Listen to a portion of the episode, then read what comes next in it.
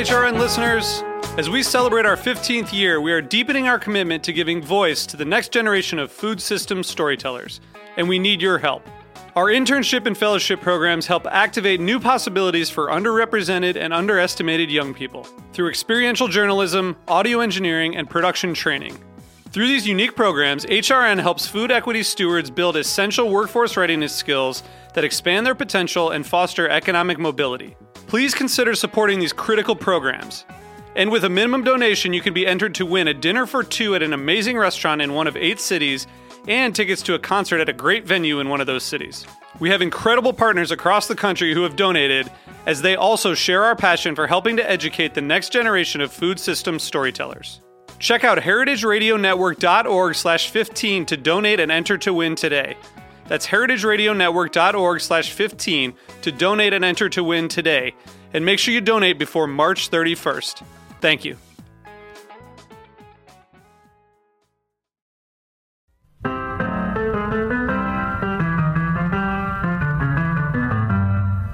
You're listening to heritageradionetwork.com, bringing you the freshest radio in Brooklyn since 2009. Hear directly from chefs to farmers, artists to architects, authors to brewers, and everyone in between. Check out all of our shows on our website or by searching Heritage Radio Network in the iTunes Store. On behalf of everybody at heritageradionetwork.com, we'd like to send a special thank you to the Hearst Ranch, our biggest supporter and longest-running sponsor since we first started in 2009. Hearst Ranch is the nation's largest single-source supplier of free-range, all-natural, grass-fed, and grass-finished beef.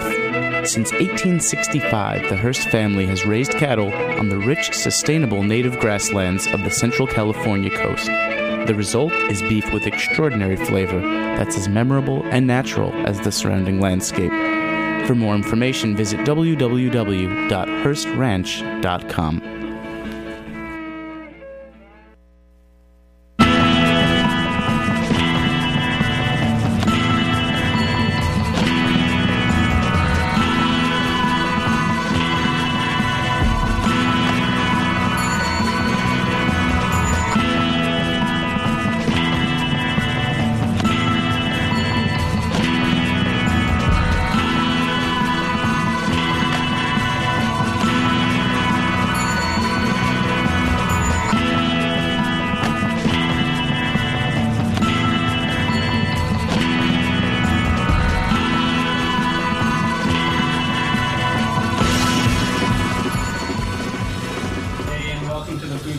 HeritageRadioNetwork.com. I'm your host, Michael Harlan Turkell, here today with Justin Warner, now the infamous tricycler of Bed-Stuy and foie donut connoisseur. Justin started washing dishes in a pub at the age of 14, continues to scrub plates as the co-chef and owner of Do or Dine, an American izakaya restaurant in Bed-Stuy. Izakaya, Japanese drunk food.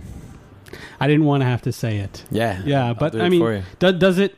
I mean, is it inspired by late nights? Is it inspired by? Yeah, you know, if you wanted a reference point, there's a place that we used to go to after work when we worked at the Modern, my partners and I, and that's Hagi.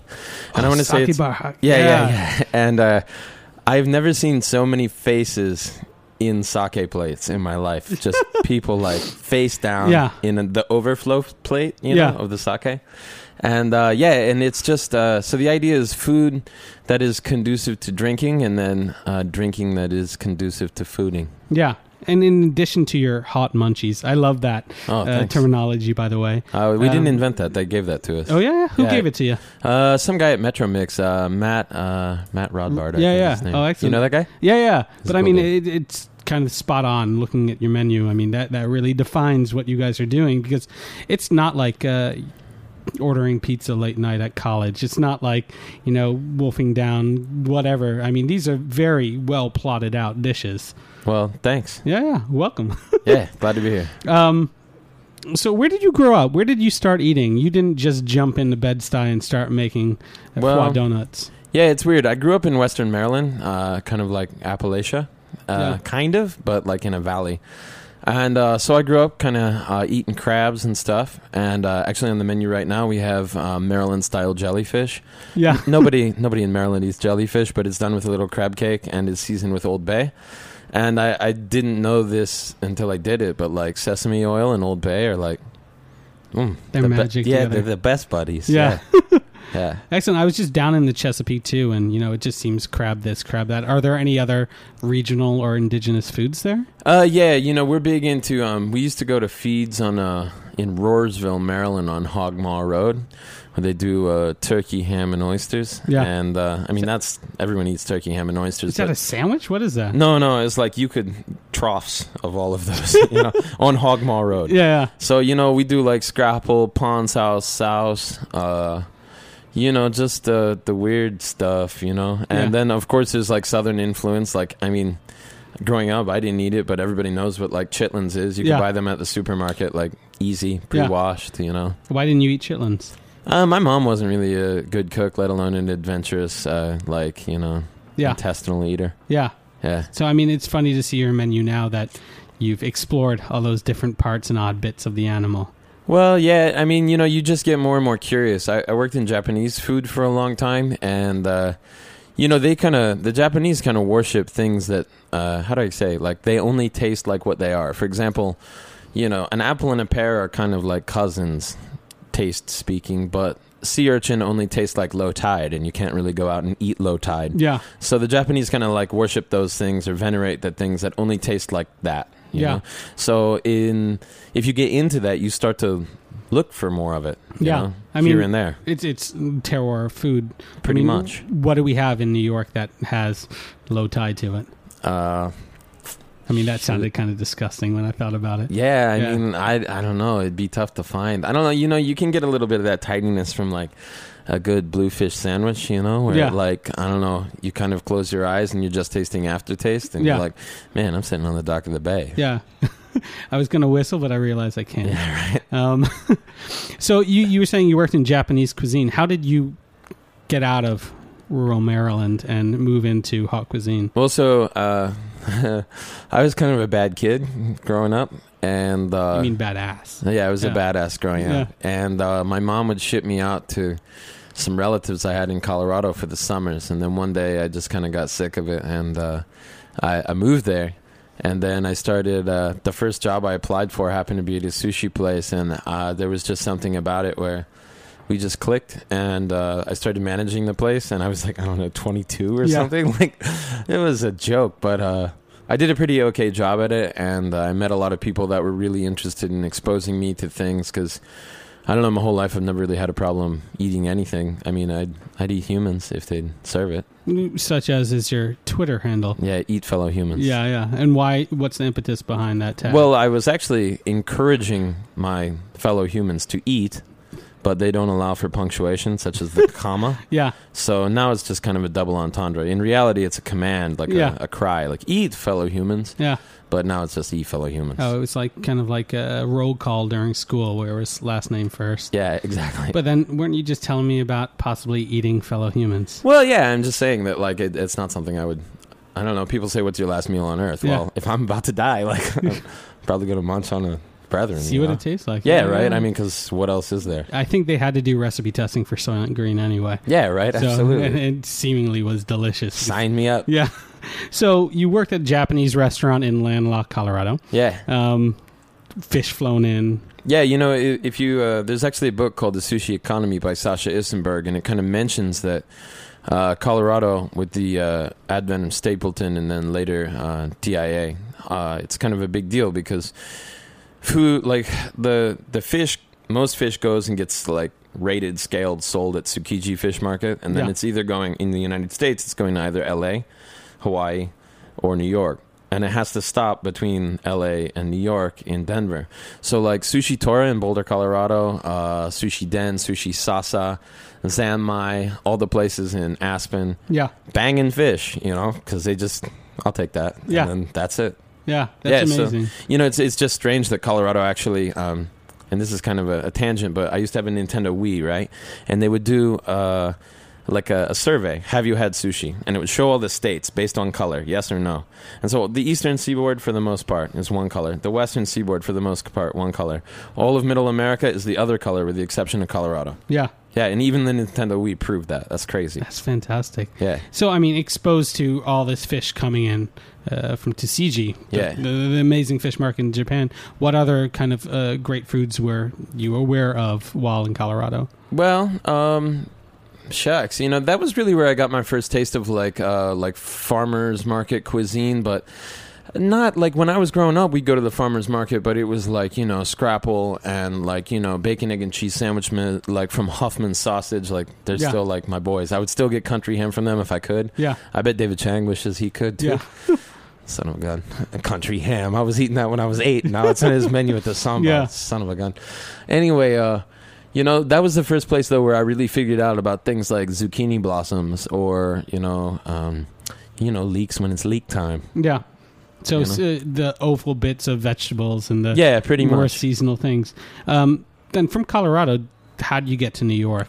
Well, I moved to Denver after I got fired over the cleaning of some monkfish liver, and that's for another story. And I got a job there. It's just like some like new American cuisine. And then there was some write up. I was a server. You know, I've always been front of house up until this point, up until now, and.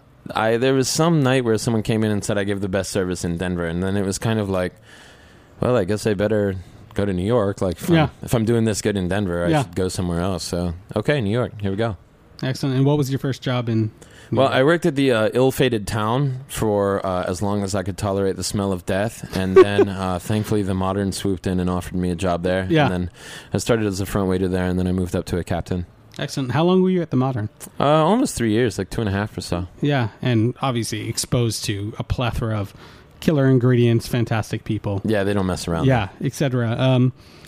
How did that position you to open up Do or Dine? And I don't mean like investors and business plan, but I mean, how did it set your sights for creating a menu, creating a space? Well, you know, when you learn, you know, your whole life, if you're like a restaurant lifer, and you're a cranky one, like most of us are, and as restaurant lifers go, you constantly, the first job to the last job, you're saying, well, I know what I would have done differently, you know? And so when you get to the Modern, you see, wow, like, they've done that all differently. And it's a real slick machine, and there are rules, and there are operating procedures, and, you know, things have to be done right, because people are paying a lot of money for it. So I guess the idea is that when we got to the Modern, we saw... the things that we could do on a very low budget that would make people feel very high budget. Yeah. For example, the cloche. You know, it's something so stupid. Yeah. It's a lid on top of a dish. Yeah. But the second you bring a cloche out, it goes from $12 to $14. The surprise factor. Yeah, you know, you don't know, you know, let alone a smoking gun by PolyScience. Yeah. We don't even own one. It's on lease from a friend of ours. Yeah. And, that's like still a $75 investment, but it makes smoke come out of dishes. And it's aproposly named a smoking gun, which, you know, you're getting a price point off of something that seems irrelevant at first. Pretty much. That's kind of amazing. And then, so do you cloche at Do or Dine? Yeah, right now we do a smoked corn soup, and we pump the smoke in kind of à la minute, so that the second, like, you open up the cloche, boom. And it's a bit of a trompe l'oeil, you know? People order it, and they think it's a cold soup. Yeah. They get it, and they think it's a hot soup. They dive into it, and they think it's a cold soup again. Yeah. And they're like, what the fuck? There are Cracker Jacks in here. Yeah. Ah! You know? I thought drunk food was supposed to be straight and narrow, but... Well, you know, I kind of like to... You know, how fun is it to screw with drunk people? Yeah. It's the best. Yeah. So, Do or Dine opened when? We opened, June 3rd.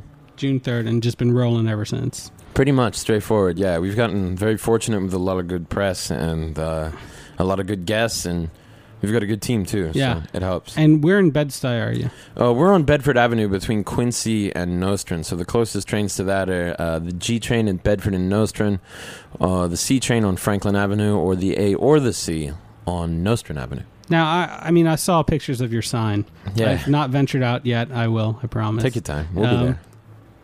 Some of the sign says Do or Dine, the underneath of the overhang, and the rest of the sign was from a prior establishment. Yeah, you know, it's kind of a sad thing. The prior establishment had been closed for 6 years before we got the space. Yeah. What was it?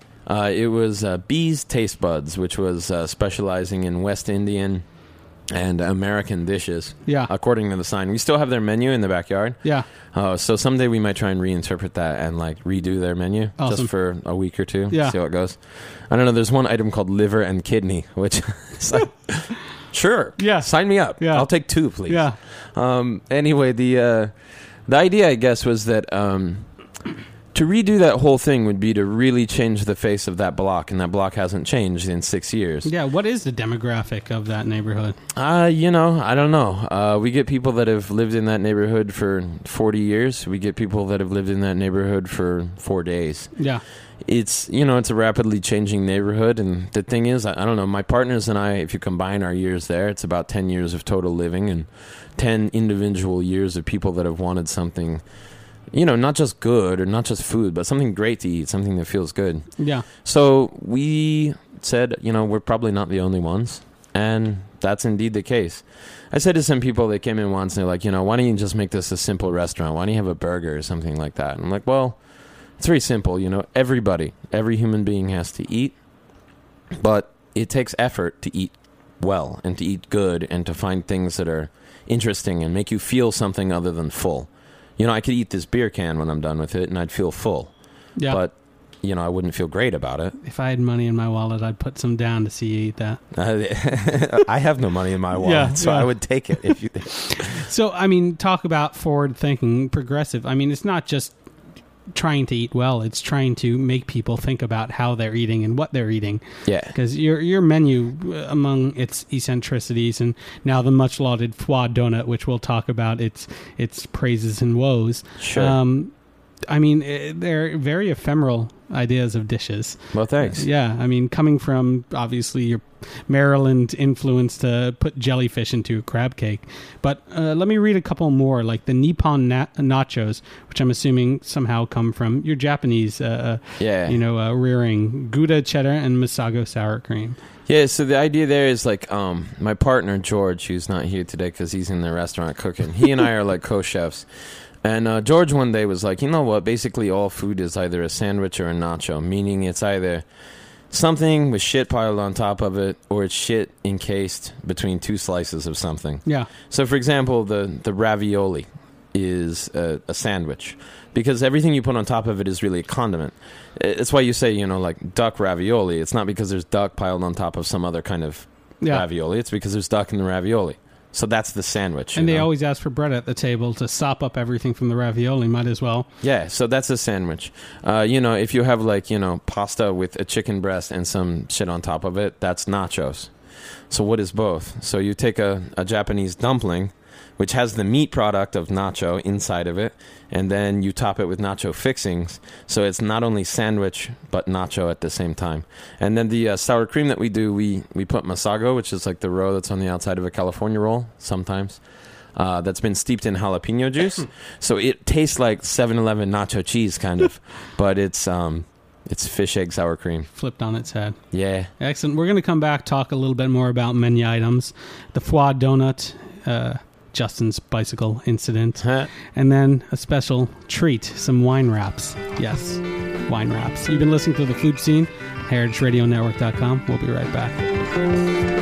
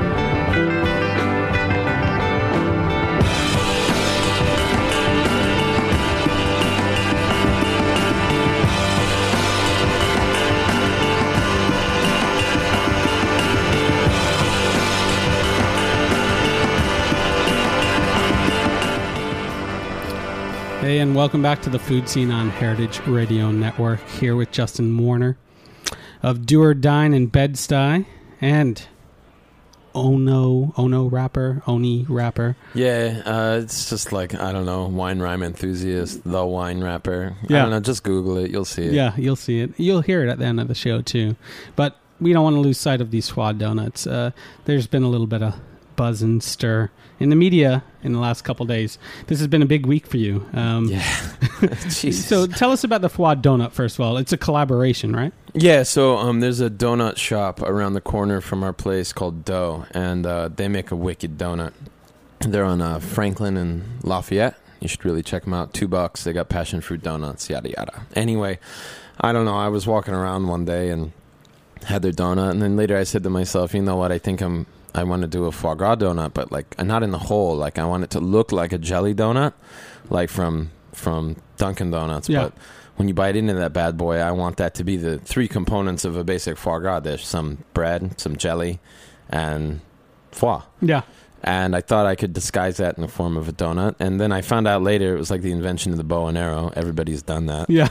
But for some reason, I've actually never invented a bow and arrow. Oh, sorry. Yeah, everybody but me, I guess. Well, I thought everybody had not invented the foie gras donut and that it was only me. Yeah. But anyway, everybody's kind of screwed around with it, but I think it's kind of a little bit more of a mini thing and like a, kind of like profiterole or something like that, or eclair. Yeah. But to do kind of like a full-fledged actual donut and say, okay, this is an appetizer, I don't know necessarily about that. Yeah, yeah. So who knows? And you got a little kickback and flack from... Yeah, you know, the second we got some coverage, I guess, from Gothamist was the first on that. What up to Gothamist? Those are people out there. Yeah. Then we got a letter from PETA. Well, no big deal. You know, I just said, hey, thanks for the info. You know, we'll check it out and we'll see where it goes and yada, yada. But then some girl in Maine started a petition against us, which I was like, you know, okay, great. Like, sorry. Like, you know, no problem. I didn't say, and I still haven't really said anything to them, but... Then we started getting about 500 emails a day, and it really started clogging the inbox. Yeah. And then we started thanking Google for filter. So then we just put them all into another little side inbox. But I thought, you know, this is pretty funny. So let's just send out a picture of our inbox to the media and see what people have to say. And then everybody realized, like, okay, I don't know, 1,800 signatures later from all over the world that, wow, we really pissed some people off here. Yeah. Yeah. Yeah, and the cops came after you. Well, unrelatedly. Yeah, unrelatedly. Yeah. It just happened to be I was carrying the contraband donuts. Is that, so I was picking up the donuts. We bought this tricycle so that I can get some groceries done because I got to get some stuff locally, like blue corn tortillas. You know, you can't just order that from Baldor. Yeah. And we use that in a taco. That's octopus taco. Anyway, I get little things locally, and the donuts being one of them. So I got this new tricycle, and I'm, like, feeling fly as shit, you know, and I'm, like, cruising all lean back on my tricycle, and I like riding past this. Our neighborhood restaurant next door, Sud, they do Southern Italian, and I like to wave, you know, while I'm riding my tricycle, and then whoop, whoop, and I'm like, ah, shit. Yeah. So I pull up, you know, lock the bike, you know, like, ID. I'm like, oh, no problem. Yeah, what can I do for you? I'm like, oh, shucks, it's because I was riding my tricycle. They're like, yeah, you know, da-da-da, and then... I've been arrested before, so I know what an awkward time is to just check an ID and give someone a ticket. And it's taking the awkward time, and I'm like, oh, shit. I'm like, okay, I'm going to jail. Can I get these donuts and just put them inside, officer, real quick, you know, give them to my partners? They're like, okay. So I give the donuts, I come back out, and they're like, hey, are you open now? Are there any customers in there? I'm like, no, what's up? And they're like, well, come inside. They search me. I'm freaking out because I'm, like, freeballing that day. It's, like, laundry day, you know, and I'm like, oh, no, not like this, not today. So they're like, yeah, we got to come down to the station. You know, you have some warrants for your arrest, and we got to sort this out. And I'm like, what? Like, okay, I had my feet up on the subway once in Bed-Stuy. Yeah. And I'm nervous about it. Well, they take me down there. They put me in the cuffs, and... They make me, you know, go in the cell. I have to take my shoes off and all that sort of stuff. They wanted me to unlace them, and I was like, no, it'd take me 45 minutes to lace these high tops up. That's why I only wear slip-ons. Yeah, right? I was like, I'm not lacing these things again. So I go in there, and I'm sitting there, and they're like, yo, Jay, well, like, when was the last time you lived on Chauncey Street? I'm like, I've never lived on Chauncey Street. And they're like, okay, Slim Shady. I'm like, what? Son of a gun. So, okay, they come back, and then like 45 minutes later, they're like, hey, really sorry about that, but, you know, they just kind of messed up in the warrants department. You're good to go. I'm like, what? Like kind of messed up. And yeah, they just kind of messed up. Yeah. Clerical error. Yeah, it's the drift of the waft of quad donuts in the air that just... Yeah, I thought that they were just like, we've got to do something. We have to get this kid. Clearly, he's doing something. Yeah, because all the meanest criminals in Brooklyn are on tricycles. Yeah, I don't know. Well, I still get 48 calls a day about, can I get that product you got, Jay? Yeah absolutely. Sure. Limited supply. Yeah. I'll re-up tomorrow. I want to talk about a couple of your other menu items. Yeah. Well, you mentioned the Taco. Sure. T-A-K-O, T-A-C-O. Yeah. Taco being baby octopus. Yeah. Another Japanese influence, I'm assuming. Heart Attack. Yeah, Heart Attack. That was actually inspired by one of the chefs in Colorado, Masakazu Suzuki. He used to do jalapeno stuffed with spicy tuna and cream cheese, and I thought, how can I make that a little bit more springy, summery, and not make it so, like, sushi? So, we just do salmon and goat cheese to substitute that out. But instead of slicing it up, we do it with a beet tempura. So it actually comes out looking like a little bit of like a pulsating kind of mini heart. Yeah. Yeah, it's pretty good. George's steak tartare? Yeah, George, he's good at dicing things very small. I don't know why. He's like a seamster. I don't Seamstress. Know. Yeah, but a dude. Stir. Yeah. Yeah. And so he's good at meticulous things. So we just put him on the tartare and he does it with... an espresso wasabi aioli, and we use real espresso, not dehydrated coffee, like say in red eye mayonnaise or something like that. So you're doing a red eye gravy of sorts paired with the steak. That's awesome. Kind of. Artichoke escabeche. Now that was done by our sous chef, who's a miracle. His name is Christian San Giorgio, and we hired him because we don't know how to cook. So I tell him, like, okay, I want this to be green. Why is it brown? And he says, well, you're doing this, and then that's it. So he did this artichoke escabeche, which is pretty cool. So, like, escabeche is like a method of kind of like preserving / pickling, but also cooking. It's like somewhere between ceviche and confit, and it's banging. That's our most requested. Can we have extra bread for the sauce? Yeah. Fry and pickle. Just super, super fresh summer. Good. Artichoke. Not good with wine, but that's cool. Yeah, why is artichoke so hard to pair with wine? Well, I mean, think about what looks or tastes like an artichoke, Yeah, what rhymes with artichoke? Let's see. Farty bloke. That's true. Yeah. And that's the worst segue officially on this show into wine wraps. Sure. Wine wrapping. What was the impetus of this? I know at Food Wine Classic, you and the lovely Belinda Chang. What up, BC? Psalm of Psalms. Yeah. Came up with this idea of having people learn about, wines in more of an urbane, rote setting. So what was the first one that you two sat down and wrote? Well, I mean, first off, we had a project to do at the Modern where we had to talk about service. And I was like, okay, well, I'm going to make service better with wine wraps. So I just made this rap song about service. Yeah. And then Belinda was like, hey, I'm doing this thing in Aspen. Can you record a rap song about, like, say, Chateauneuf-du-Pape for me? And I'm like, okay, no problem. So I do it. And she's like, by the way, I'll take you to Per Se. So I'm like, okay, we'll go to Per Se. Awesome. Yeah. Here's your rap song. And then she's like, you know what, Jay? I just can't play this on a CD. Can you come with me? Yeah. Okay, done. Then we're invited back the next year. Then we're invited to, at that time, The Taste of Beverly Hills. This year it's called The Taste. Yeah. I did an event at the New York City Wine and Food Fest last year. And, Yeah. Just getting it done. So, Chateauneuf-du-Pape, 2 Snoop Dogs, Drop It Like It's Hot. Yeah. Chateauneuf-du-Pape itself is one of the most expensive Rhone wines out there. So you got it. It only makes sense for Snoop to be living large. Well, it's also like the Pope was like, sorry, this is my turf. I don't know. Like, I think if like Snoop is like the godfather of the game or something like that. The Pope is kind of like the same of wine. Yeah. So let's drop it. Yeah, you want to? Yeah. How are we going to drop it? Oh, probably like it's hot. Well said. Oh, wow. That sounds pretty good. I like the way this sounds in here. This is nice. Yeah. I'm trying to figure out what rhymes with like Heritage Network. That's cool. Wait for it. Pop. If you're 12.5 in alcohol, Chateauneuf-du-Pape, Chateauneuf-du-Pape, Chateauneuf-du-Pape. If Robert Parker loves you, Chateauneuf-du-Pape, Chateauneuf-du-Pape, Chateauneuf-du-Pape. If a GSM refines you, Chateauneuf-du-Pape, Chateauneuf-du-Pape, Chateauneuf-du-Pape. Got the papal coat of arms. I grew up in Avignon, but up in the Northwest, I be chillin' in Orange. I'm a nice wine, a little spicy. You see these old vines, a little pricey. What's a Chateauneuf? It's a mystery. So here's a lesson in history. 14th century, Clement V. He needs a new home. He gives the Rhone a try.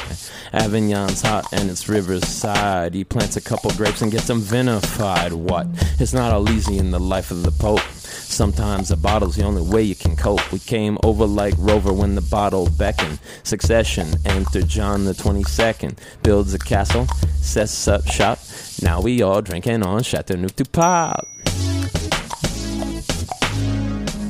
I was getting my groove on. Yeah, that was, can I say it? Fucking fantastic. Fucking fantastic? I'll fucking take that. Yeah. I think there's only one, you know, Jack, we're almost done, right? Can we play out the show with another song? We're just going to leave this large. You've been listening to The Food Scene on Heritage Radio Network. Justin Turner, Do or Dine. That's Warner, for the record. Warner. Crap. I was telling you I was emailing with the Justin Turner. Yeah, that's all right. So confusing. Justin Warner. Jason Turner. Yeah. That's cool. Here I am. Come to Do or Dine. Doesn't matter. Alsace, Jay-Z's Empire State of Mind. Oh, yeah. 1 second.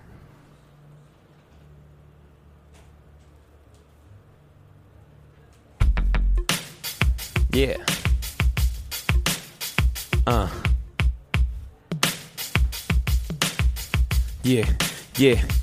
Yeah, I'm out of Brooklyn, but now I'm reppin' Alsace, right next to Germany, but it'll be French forever.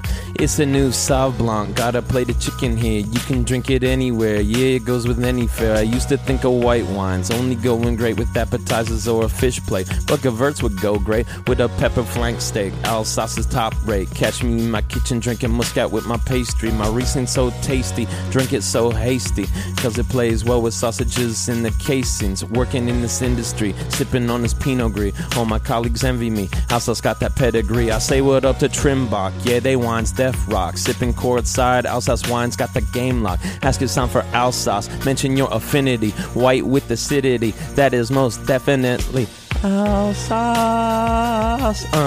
Alsace is the home to some great wines and in turn some great vines. Now you drink Alsace. These wines will make you feel brand new. Go try it, just add food. Let's hear it for Alsace, Alsace, Alsace.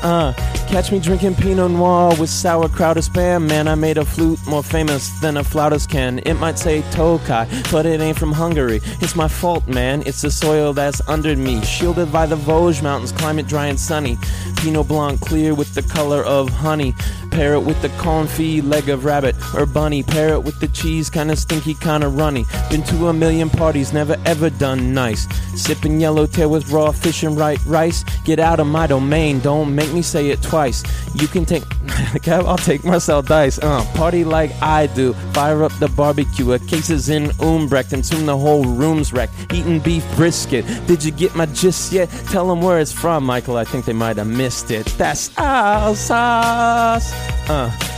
Alsace is the home to some great vines, and in turn, do or dine.